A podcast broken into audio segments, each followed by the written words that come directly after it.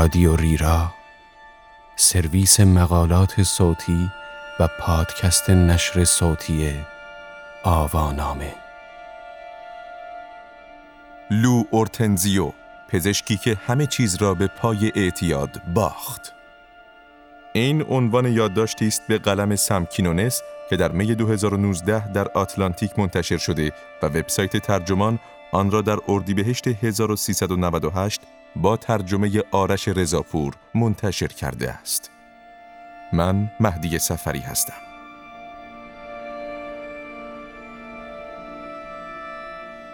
چرا بیماران لاعلاجی که چند روزی تا پایان عمرشان باقی نمانده باید با درد بی امان شکنجه شوند؟ اخلاق حکم می کند که اگر می توانیم این درد بیهوده را تسکین دهیم در این کار تردید نکنیم. با همین استدلال بود که از دهه 1980 تجویز داروهای مخدر ضد درد رایج شد. اما انسانها در سراسر زندگی درد می‌کشند. درد دندان، شکستگی استخوان یا التهاب مفاصل هم می‌تواند به همان اندازه مهلک باشد. و ماجرا شروع شد. چرا بیماران و حتی پزشکان باید درد را تحمل کنند وقتی مخدرهای دارویی در دسترس است؟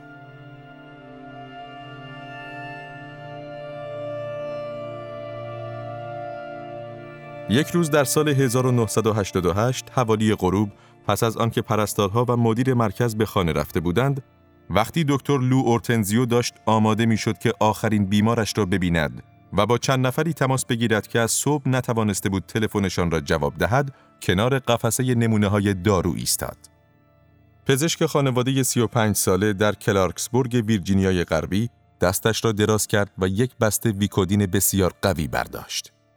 بسته حاوی 20 قرص پیچیده در فویل. هر قرص ترکیبی بود از 750 میلی گرم استامینوفن یعنی همان ماده مؤثره تیلنول به اضافه 7.5 میلی گرم هیدروکودون که مخدری است ضد درد. اورتنزیو عادت داشت پس از پایان ساعات مقرر اداری نیز بیمار ببیند. اما آن روز تلاش برای ردخ و فتح کردن کارها خسته اش کرده بود و از همه بدتر این که سردردی تنشی هم آزارش می‌داد. خلاصه به چیزی نیاز داشت که سر پا نگاهش دارد. یک قرص بیرون آورد و توی دهانش گذاشت. بسته قرص را نماینده فروش شرکت دارویی به عنوان نمونه آنجا گذاشته بود و بنابراین مطمئن بود هیچ کس نخواهد فهمید چه کسی برش داشته است. اورتنزیو همین اواخر به من گفت چنان حسی را هیچ وقت تجربه نکرده بودم. مشوش و عصبی بودم و داشتم از استراب فلج می شدم. قرص پریشانیش را از بین برد و آنچنان سرخوشی به او بخشید که چهار ساعت تمام ادامه یافت. آنقدری که در بقیه شب کاری سر پا بماند. آن وقتها اورتنزیو یکی از محبوبترین پزشکان کلارکسبورگ بود. از آن دکترهایی که سایر پزشکها ترجیح می دهند خانواده خودشان را پیش آنها بفرستند. بیمارانش دکتر او صدایش می کردند. با شرح و تفصیل جزئیات زندگیشان را برایش تعریف می کردند و او هم با حوصله گوش می‌داد. فیلیس میلز یکی از آنهایی که خانوادهش جزو نخستین بیماران اورتنزیو بودند می‌گوید او برای من فقط یک دکتر نبود بلکه بیشتر مثل برادر بزرگتر بود کسی که وقتی با هیچ کس نمی توانستم صحبت کنم با او صحبت می کردم. وقتی پسر میلز با عفونت ویروسی مغز به دنیا آمد و به بیمارستانی در مورگان تاون 50 کیلومتر دورتر منتقل شد، اورتنزیو مرتب تماس می گرفت و حال نوزاد را می پرسید. میلز هیچ وقت این کار را فراموش نکرد. اورتنزیو مجبور بود کارهای مختلفی انجام دهد. درست مانند هر پزشک دیگری که در شهری کوچک با منابع محدود کار می کند. در بخش مراقبت های ویژه شیفت داشت. به ویزیت خانگی بیماران می رفت و در زنان و زایمان و مراقبت از سالمندان هم دستی داشت. او عاشق کارش بود اما به نظر می رسید کار هیچگاه تمامی ندارد. کم کم به جایی رسید که دیگر نمی توانست با همسر و فرزندانش شام بخورد. ساعات طولانی کار و فشار استرس سلامت خودش را به خطر انداخته بود. با مشکلات خواب دست و پنجه نرم کرد و وزنش بالا رفته بود. درست است که سالها طول کشید اما همان یک قرص ویکودین در نهایت تبدیل به اعتیادی تمام ایار شد که اورتنزیو بهایش را با آن چیزی پرداخت که برایش ارزشمند بود. با خانوادهش، شغلش و خوشنامیش. ایالات متحده در بهبهه مرگبارترین و گسترده ترین دوره شیوع داروهای مخدر در طول تاریخ این کشور قرار دارد. برخلاف اپیدمی های پیشین، این یکی را دیگر گروه های مافیایی یا دلال های خیابانی آغاز نکردهاند. برخی پزشک های قلابی را مقصر می دانند. یعنی سودجویانی که مثل نقل و نبات مسکن تجویز می کنند. با این حال، طی دو دهه گذشته تنها بخش کوچکی از داروهای مخدر در آمریکا به دست پزشکان فریبکار تجویز شده است. واقعیت این است که همهگیری زمانی آغاز شد که صدها هزار پزشک خوشقلب در تجویز داروهای مسکن زیاده روی کردند. چرا که به گمانشان بهترین راه برای کاهش درد و رنج بیمارانشان بود. آنها تحت تأثیر متخصصان دردی بودند که درباره انسانی بودن این کار داد سخن سر می‌دادند. دل به حرفهای شرکتهای بیمهی بستند که می‌گفتند این مقرون به صرف ترین راه است و فریب شرکتهای دارویی را خوردند که ادعا می کردند تجویز مسکن بی خطرترین کاری است که می توان کرد. مخدرهای ضد درد همچون موهبتی از سوی دکترها همچون درمانی فوری برای مشکلات پیچیده ترویج شدند.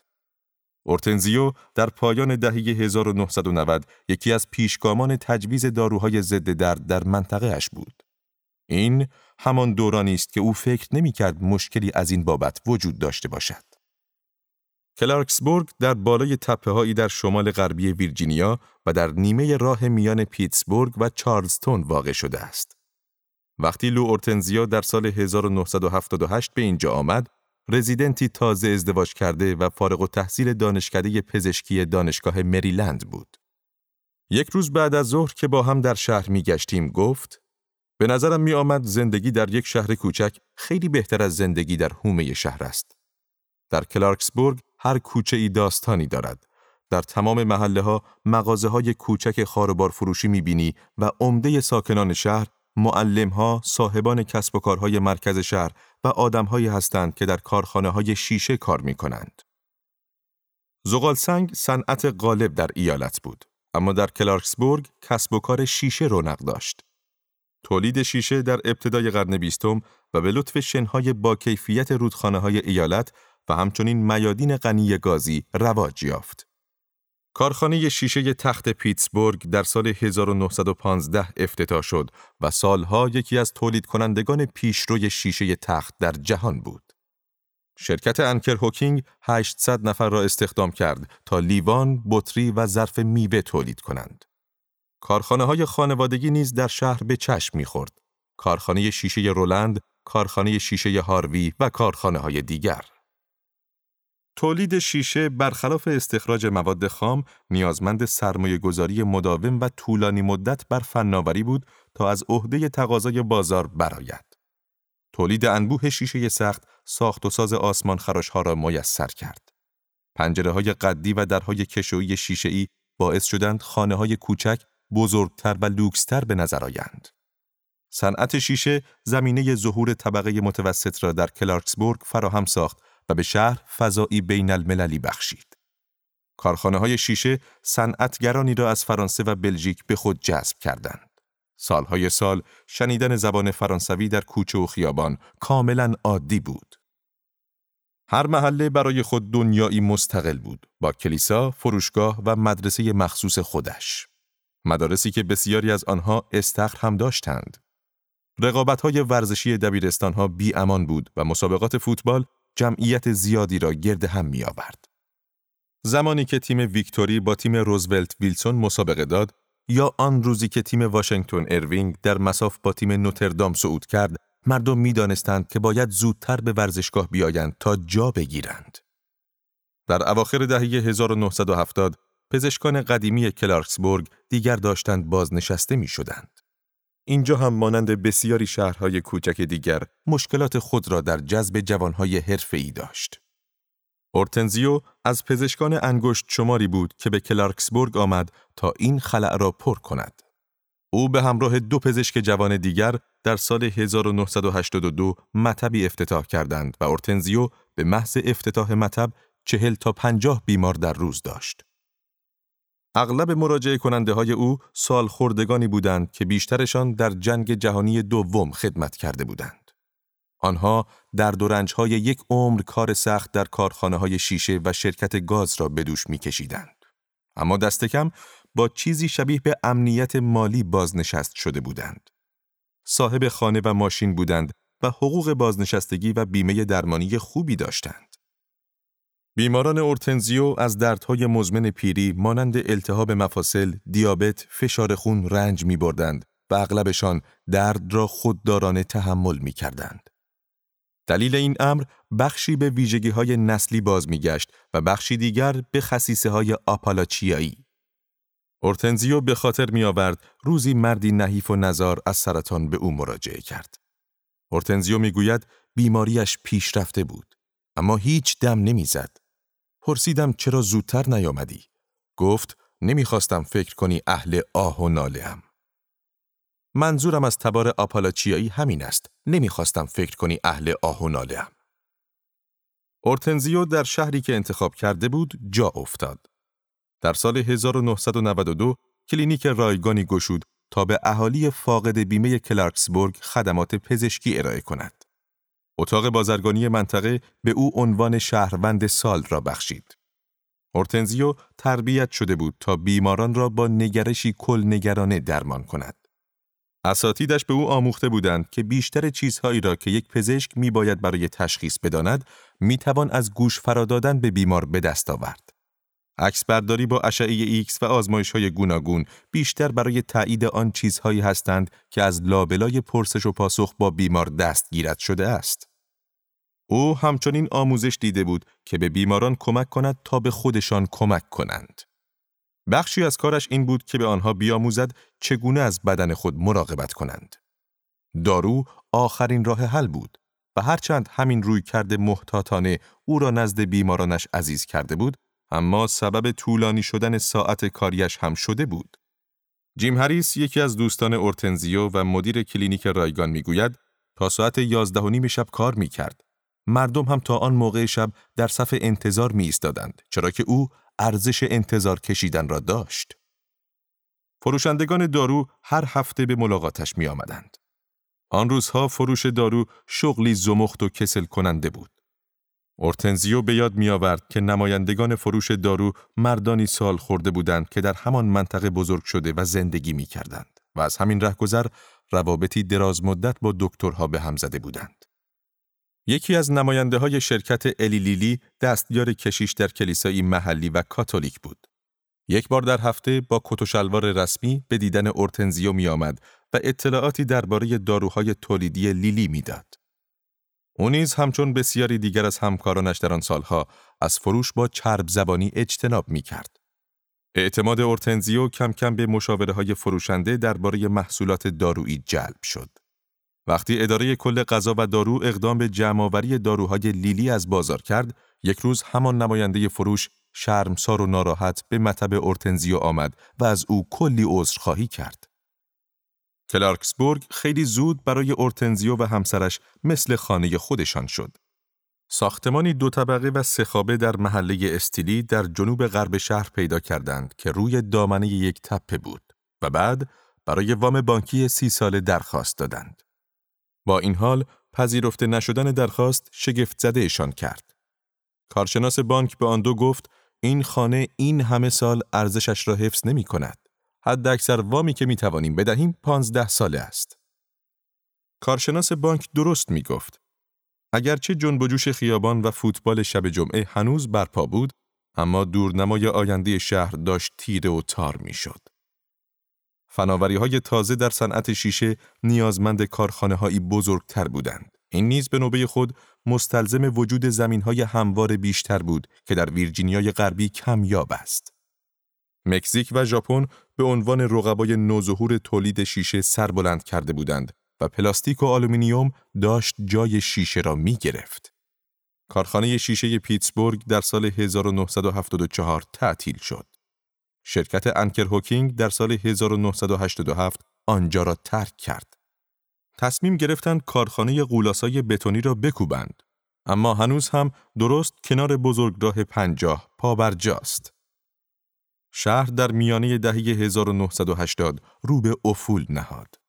بازاریابی تلفنی جای کار در کارخانه شیشه را گرفت و مغازه های اهالی در مرکز شهر ناپدید شدند. مالکان خانه هایشان را به افرادی اجاره دادند که بیشترشان وابسته به کمک هزینه اجاره بند هشت دولت بودند. شهر به تدریج ناچار شد دهها خانه متروکه را تخریب کند و خیابانها شبیه حفره دهانی بدون دندان شدند. استخرهای شنا هم کم کم تعطیل شد. انجمنهای محلی دیگر پولی برای نگهداری از آنها نداشتند. اورتنزیو مرا به دبیرستان بزرگ رابرت سی برد زادگاه تیم ایگلز برد.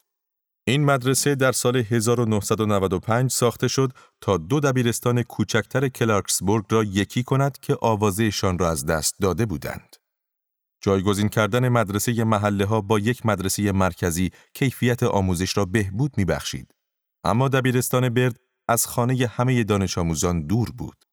از آن گذشته ادغام مدرسه ها باعث از بین رفتن رقابت های ورزشی شد که هر هفته بچه ها را دور هم جمع می کرد. محله ها با از دست دادن مدارس محلی در واقع مراکز اجتماعیشان را از دست دادند.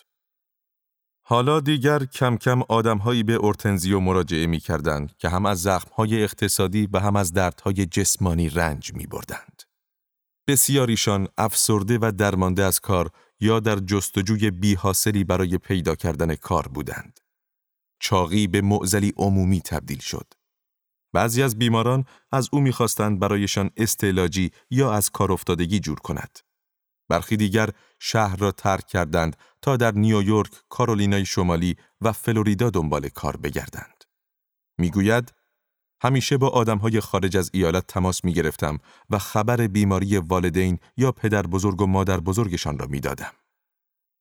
زمانی که اورتنزیو مطبش را گشود، معمولا جوانها تنها به دلیل بارداری یا شکستگی دست و پا به او مراجعه می کردند. اما در عواست دهه 1980 جوانها دسته دسته با امراضی به مطبش می آمدند که والدین و پدر بزرگ و مادر بزرگهایشان در سکوت تحملشان می کردند. سردرد، کمردرد، سرماخوردگی معمولی. هورتنزیو می‌گوید نسل جدیدی که دهه 1980 سر و کلش پیدا شد انتظار داشت زندگی آری از درد باشد. اگر پیش پزشکی می‌رفتی که برایت دارو نمی نوشت، به این معنا بود که پزشک خوبی نبوده است. این تغییر منحصر به کلارکسبورگ نبود. آمریکایی ها از پیر و جوان داشتند به معجزات پزشکی خو می گرفتند. چرا که به آنها اجازه می‌داد از پیامدهای رفتارهای زیانبارشان اجتناب کنند. یعنی برای کلسترول بالا استاتین مصرف کنند. برای فشار خون مسدود کننده بتا و مهار کننده های آنزیم مبدل آنژیوتانسین به کار بگیرند و طیف مختلفی از درمانها را هم برای دیابت. افراد کمتر و کمتری تمایل داشتند چکاپ های سالانه انجام دهند یا اصلا بدانند این کار چه نقشی در سلامتشان ایفا می کند. آنها فقط می‌خواستند از هر درد و بلایی که دارند رهایی یابند و بعد هم راهشان را بکشند و بروند. طبیعتا چون این چیزی پای داروها را به میان می‌کشید. تشکیلات پزشکی به شکلی گسترده از چنین تغییری حمایت کرد. در دهه 1980 گروه جدیدی از متخصصان درد این بحث را پیش کشیدند که داروهای مخدر ضد دردی که از تریاک استخراج شدهاند می باید به شیوهی تهاجمی تر مورد استفاده قرار گیرند. بسیاری شاهد مرگ پر از درد و رنج بیماران مبتلا به سرطانهای لاعلاج بودند. چرا؟ چون پزشک ها از تجویز مقادیر متعارف مسکنهای اعتیادآور برای آنها بیم داشتند. درباره چنین بیمارانی استفاده نکردن از مخدرهای ضد درد غیر انسانی بود. متخصصان شروع به الغای این فکر کردند که اگر داروها برای تسکین درد مصرف شوند، اعتیادآور نخواهند بود. آنها می‌گفتند داروهای مخدر را می‌توان به میزان زیاد و مدت طولانی تجویز کرد. آن هم نه صرفاً برای بیماران لاعلاج، بلکه تقریباً برای هر کسی که درد می‌کشد. این تصور هیچ پایه و اساس علمی نداشت. نویسنده یک مقاله مؤثر بعدها تایید کرد که ادبیات علمی که متخصصان درد برای تحقیقاتشان به کار می‌بردند فاقد شواهد واقعی بود. او می‌گوید چون هدف اصلی انگ زدایی بود، معمولا شواهد را نادیده می گرفتیم. به هر تقدیر شرکت های دارویی که داروهای مخدر تولید می کردند خیلی زود به متخصصان دردی پیوستند که مأموریت پزشکی خودشان را از بین بردن درد و رنج می دانستند. نهادهای پزشکی نیز بدانها ملحق شدند. نهادهایی همچون اداره امور بازنشستگان نظامی، کمیسیون مشترک اعتبار بخشی به سازمانهای بهداشتی، بیمارستانها و دانشکده های پزشکی سرتاسر سر کشور.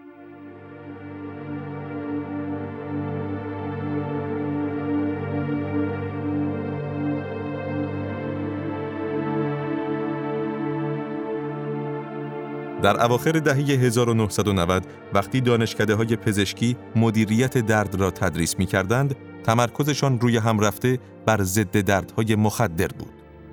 با ظهور قرن 21 پزشکان به این سمت گرایش یافته بودند که بعد از تقریبا هر جراحی متداولی نیز دارو تجویز کنند.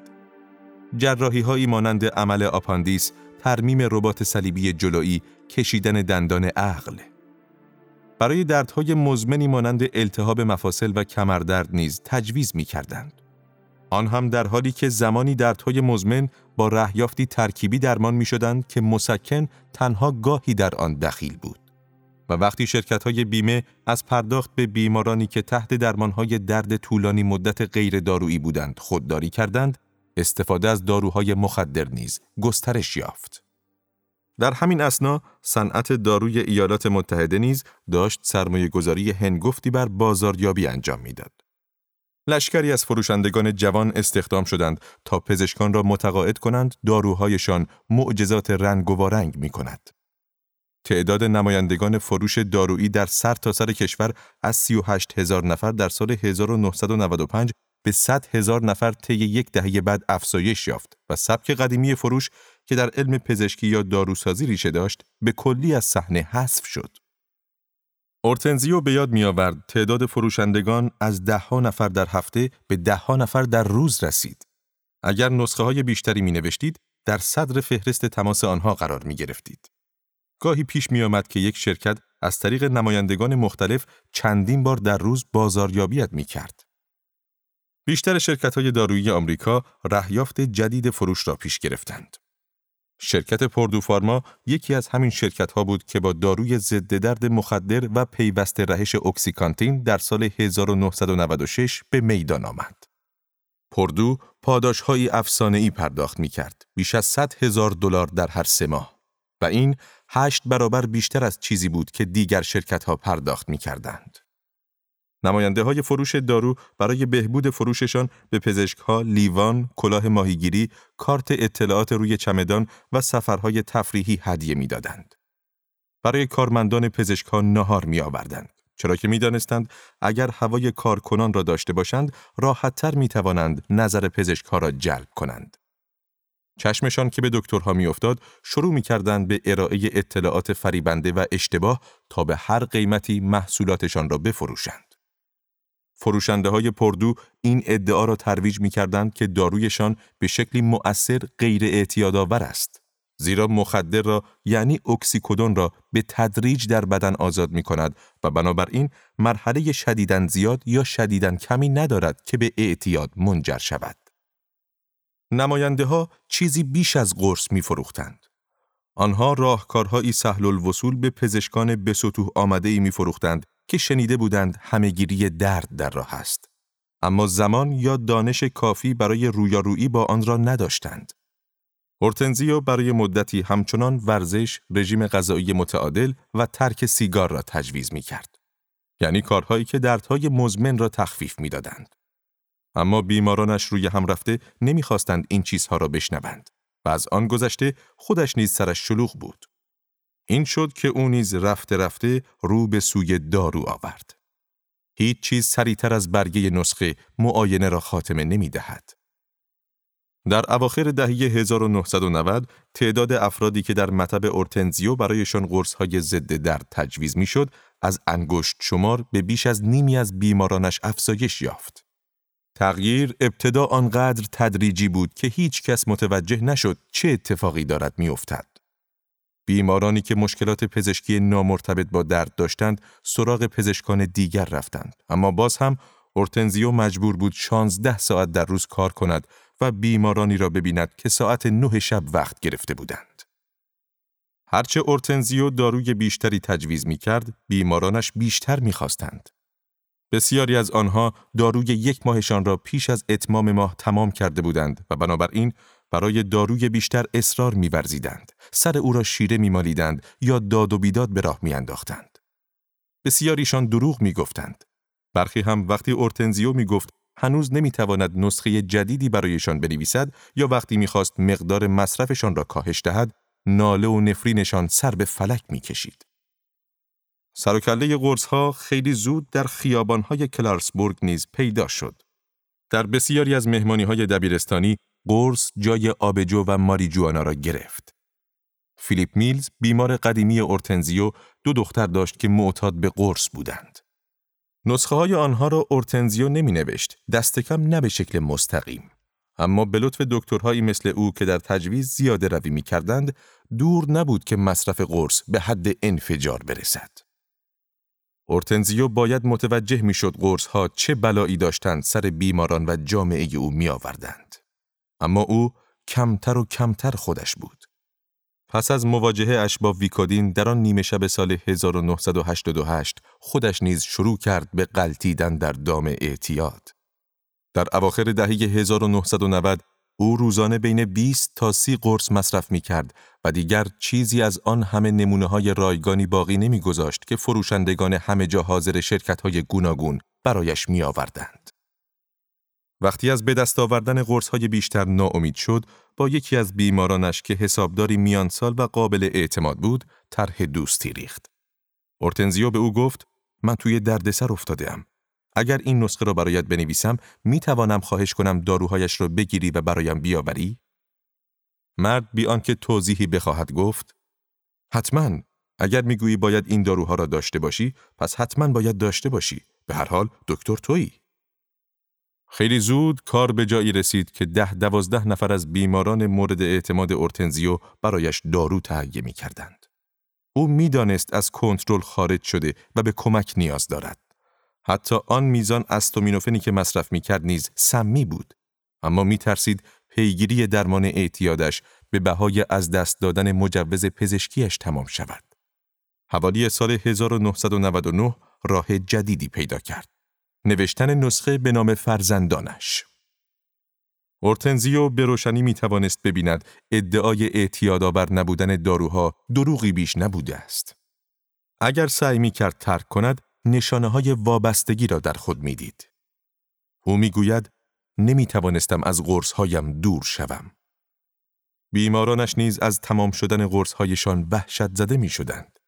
یکی از آنها پرستاری در بیمارستانی محلی بود که از درد مزمن و همچنین استراب و افسردگی رنج می کشید.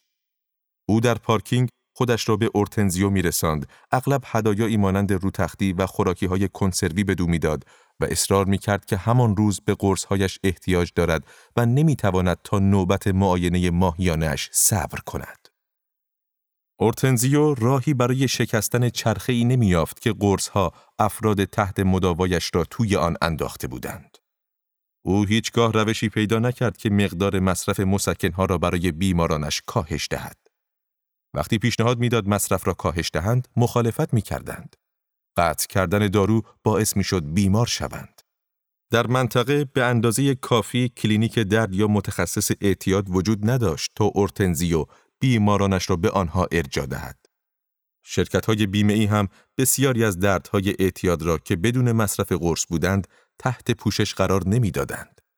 در چنین شرایطی که جایگزینی مناسب برای بیماران وجود نداشت، او نیز تجویز دارو را ادامه داد.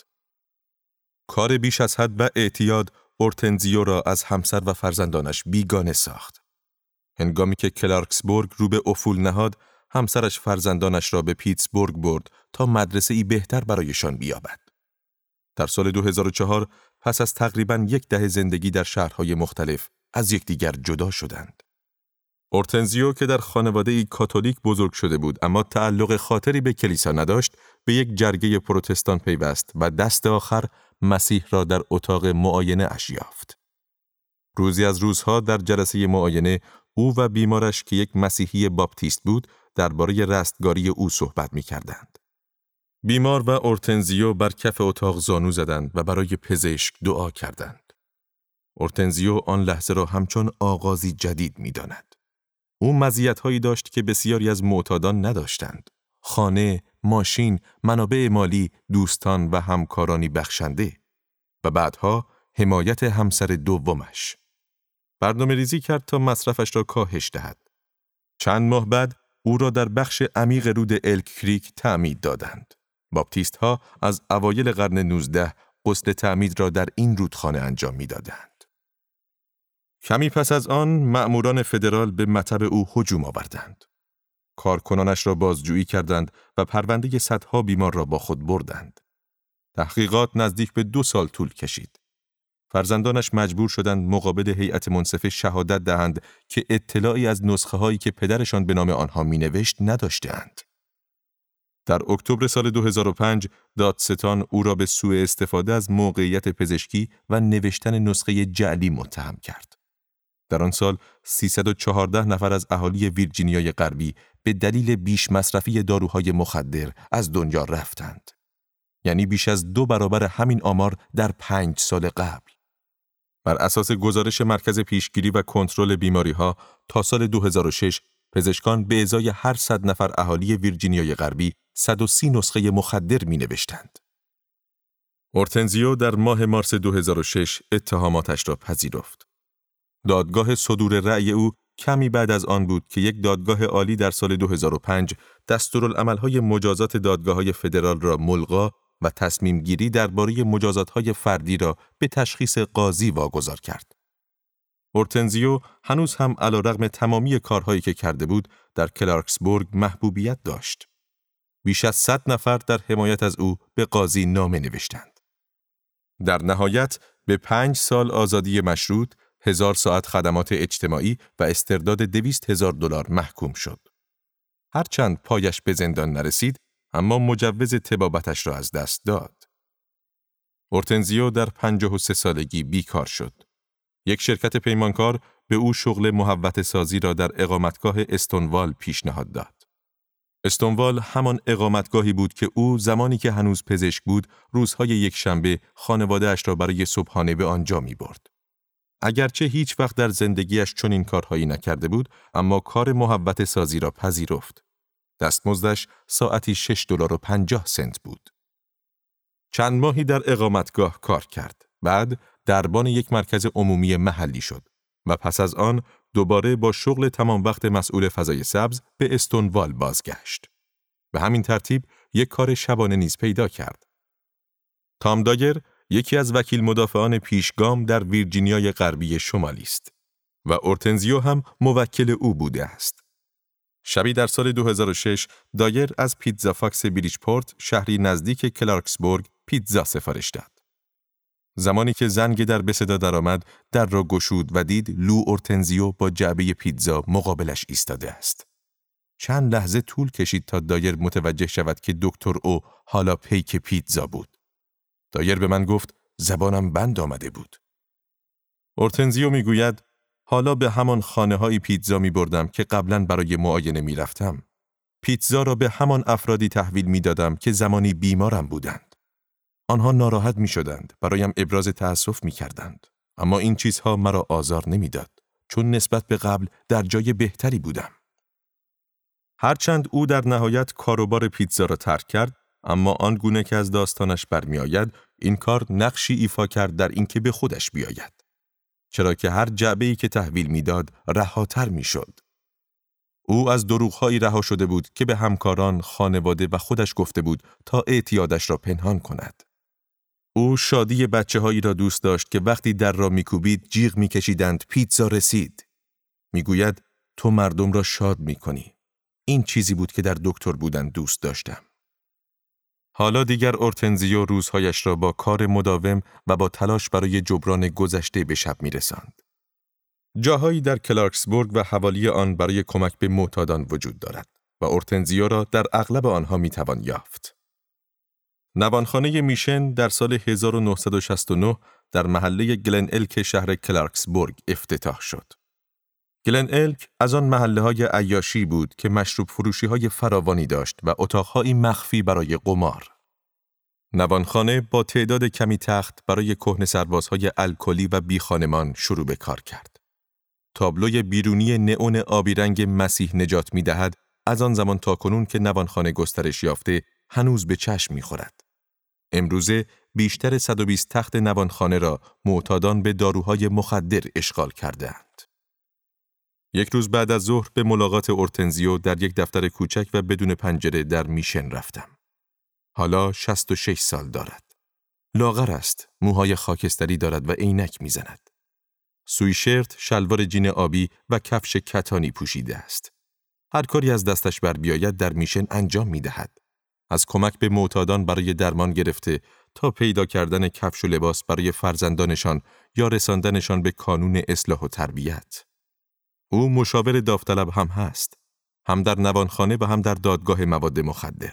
جایی که می‌تواند معتادان را در چمخم دستگاه غذایی راهنمایی کند. اورتنزیو همچنین در دو برنامه ابتکاری دیگر نیز مشارکت دارد که چالش هایی برای ترمیم آسیب های ناشی از داروهای مخدر پیشنهاد می دهند. کلیسایی با سقف چوبی در مرکز شهر مقر اصلی سلبریت ریکاوری است. یعنی همان برنامه بازپروری مبتنی بر مسیحیت که در اورنج کانتی کالیفرنیا پایه گذاری شد. سلبریت ریکاوری عمدتا به دلیل همهگیری داروهای مخدر در سرتاسر کشور گسترش یافته است. در سهشنبه شب سردی به کلیسا رفتم. گروه کر از آن آوازهای صمیمانه انجیلی می‌خواندند که در کلیساهای غیر فرقه‌ای رایج است. آواز تو از هر جهت کاملی. اورتنزیو دستیار کشیش سلبریت ریکاوری در کلارکسبورگ است و مراسم هفتگی را اجرا می کند. یک روز غروب مادر جوانی به نام سارا مقابل حضار کلیسا ایستاد تا درباره تجربه دینیش سخن بگوید. داستان سارا با والدینی آغاز شد که در سن پایین ازدواج کردند و پیش از آنکه او سه سال شود طلاق گرفتند. در داستان او پدرهایی نقش آفرینی می کردند که کارگر معدن زغال سنگ و راننده کامیون بودند پدر بزرگی که از هشت سالگی به بعد مرتب او را آزار جنسی می‌داد. سپس مواد مخدر، ازدواج، طلاق و اعتیاد به ضد دردهای تجویزی در زندگی او پدیدار شدند. نمازگزاران سنتی کلیسا در کلارکسبورگ همسو با جمعیت شهر رو به کاهش نهادند. بسیاری از کلیساها وابسته به آن دسته از ساکنان قبلی هستند که روزهای یک شنبه از شهرهای دیگر به اینجا می آیند. کلیساهای قدیمی جای خود را یا به کلیساهای جدیدی دادند که درباره کامیابی موعظه می کنند و اصرار دارند خداوند می خواهد همه ما ثروتمند باشیم یا به جماعتهای مذهبی مانند سلبریت ریکاوری. اورتنزیو وظیفه هماهنگی آموزشهایی را بر عهده دارد که مربیان بازپروری در کلیسا ارائه می کنند. مربیانی که به معتادان یاری میرسانند که تصمیم گرفتند خود را از شر اعتیاد به داروهای مخدر خلاص کنند. با این حال به نظر می رسد اعتیاد در کلارکسبورگ همچنان جولان می دهد. یک روز در میشن گروهی از مصرف کنندگان جوان دارو را دیدم که در حال بازپروری بودند. چند نفر از آنها با هروئین شروع کرده بودند اما بعد رو به متامفتامین آورده بودند. در کلارکسبورگ و بسیاری از بخش‌های دیگر کشور متامفتامین دارد قدرت می‌گیرد و کم کم جایگاه خود را به عنوان چهارمین مرحله شیوعی تثبیت می کند که با قرصهای تجویزی آغاز شد، سپس به هروئین و بعد هم به فنتانیل رسید. به نظر می رسد متامفتامین ها عوارض ترک داروهای مخدر را کاهش می دهند یا شاید هم صرفاً راهی برای نشعه شدن باشند. به هر حال موضوع هرچه باشد متامفتامین ها همکنون مانند داروهای مخدر سابق به وفور در کلارکسبورگ یافت می شوند. چند سال پیش اورتنزیو تصمیم گرفت یک خانه پاک در مرکز شهر باز کند. جایی که معتادان در حال ترک بتوانند حدود شش ماه در آنجا اقامت کنند تا زندگیشان به ثبات برسد. او می‌گوید خداوند در انجام این پروژه راهنمایش بوده و در واقع محل انجام کارش را به او نشان داده است. خانه ای در کنار منزلی دو طبقه که اولین ساکن کلارکسبورگ در آن دچار بیش مصرفی فنتانیل شد. در سال 2017 گفته شد که روزانه دو شهروند ویرجینیای غربی به دام مخدر میافتند. معتادان در حال بازپروری نیازمند جایی بودند که بتوانند در آنجا پاکیشان را حفظ کنند. بن رندولف تاجری که اورتنزیو به او کمک کرد از شر اعتیاد به قرص خلاص شود می‌گوید ما با خودمان گفتیم این که عالی است برایمان مراسم استقبال هم می‌گیرند اما راه اندازی یک خانه پاک بسیاری را در شهر عصبانی کرد مدیران دو مدرسه محلی از این نگران بودند که خانه بیش از حد به محوطه مدرسه آنها نزدیک بود مالکان کسب و کارهای محلی هم بیم آن را داشتند که ممکن است این گونه خانه ها زمینه سیاه نمایی تصویر شهر را مهیا سازند. یکی از اهالی به روزنامه اکسپوننت تلگرام گفت ارزش خانه های دوروبرش افت خواهد کرد. آنها دارند معتادهای در حال ترک و مواد فروش ها را یک جا جمع می کنند. خب یک دفعه بگویید دارند بازار انحصاری به راه می اندازند. اما اورتنزیو پافشاری کرد و در نهایت بانک متقاعد شد برای این کار به او وام بدهد. او از جولای 2016 تا کنون یک خانه شش تخت خوابه برای مردان را می گرداند. نظارت روزانه دارند و تا کنون هیچ مشکلی نه افزایشی در آمار جرم و جنایت محدوده و نه شکایتی از ولگردی گزارش نشده است. خانه مشابهی مخصوص زنان در ماه می 2018 افتتاح شد. با این حال این اتفاق نشان داد وقتی پای اعتیاد در میان باشد شهر و چه بسا کشور کجای کار است. عمیقا زخم خورده و خواهان درمان اما قافل از چگونگی انجام این کار. لو اورتنزیو نخستین پزشک کلارکسبورگ بود که به جرم تجویز نامناسب داروهای ضد درد محکوم شد. بیشتر اهالی که با آنان صحبت کردم معتقد بودند او نخستین فردی بود که چهره ای متفاوت به اعتیاد بخشید. نخستین شخصی بود که نشان داد کشور گرفتار شکل جدیدی از تاون داروست و اولین فردی بود که این تصور را نقشه براب کرد که خورده فروشان خیابانی منبع مواد مخدر هستند. او همچنین نخستین کسی بود که بدون آنکه خجالت بکشد آشکارا بر ترک و بازپروری خیش کار کرد.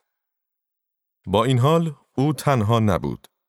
در سال 2005 برد یک پزشک محلی دیگر اعضای انجمن پزشکی ایالتی ویرجینیای غربی گرد هم آمدند. آنها نگران اعتیاد در میان پزشکان ایالتی بودند که تاب از دست دادن پزشکانش را نداشت. بدین ترتیب برنامه سلامت پزشکان را راه اندازی کردند که به حدود 230 پزشک ویرجینیای غربی که از سوء مصرف مواد رنج می بردند، کمک کرد تا به شکل محرمانه درمان شوند و بتوانند جواز تبابت و مطبشان را حفظ کنند. بسیاری از آنها درست مانند اورتنزیوی پزشک بیش از حد کار می کردند. برخیشان برای مشکلات جسمی و روانیشان به خود درمانی روی آورده بودند. تقریبا یک چهارمشان هم از داروهای مخدر استفاده می کردند. اورتنزیو از دام مواد نجات یافت اما پیامدهای اعتیاد همچنان بر زندگیش سایه افکنده است. او دارد بر ترمیم رابطهش با پسر کوچکش کار می کند. اورتنزیا به مراسم عروسی او نرفت و هنوز نوهش را ندیده است. او بر ایمانش تکیه کرده است تا در سختی های زندگی یاریگرش باشد. اورتنزیو اغلب به محض آنکه معتادی می‌بیند سرش را خم می کند، شانه های او را می گیرد و شروع به دعا خواندن می کند. ایمانش او را افتاده حال کرده و آن احساس تکبری را زدوده است که زمانی که پزشک بود و دچار دردسر می‌شد به او دست می‌داد.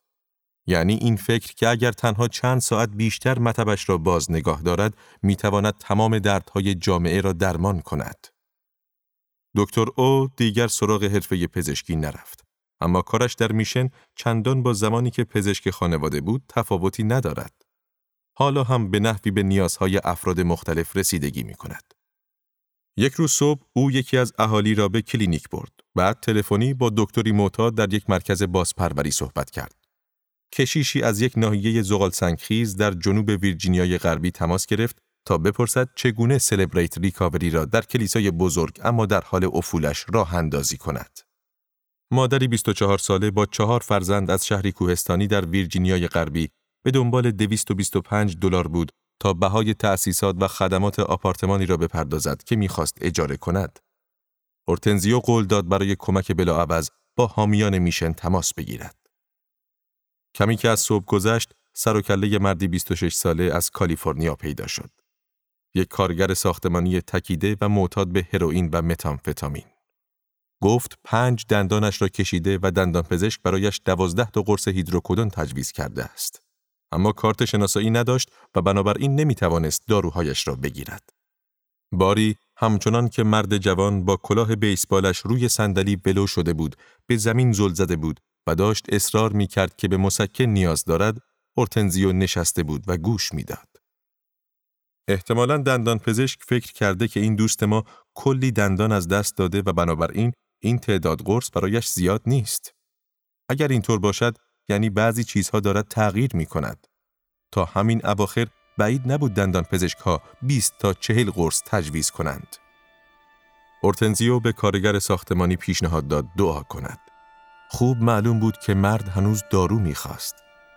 اورتنزیو کسی که وقتی پزشک بود روزانه صدها قرص تجویز می کرد فقط چند برق ایبوپروفن به او داد و گفت دوروبر هیدروکودون نگرد.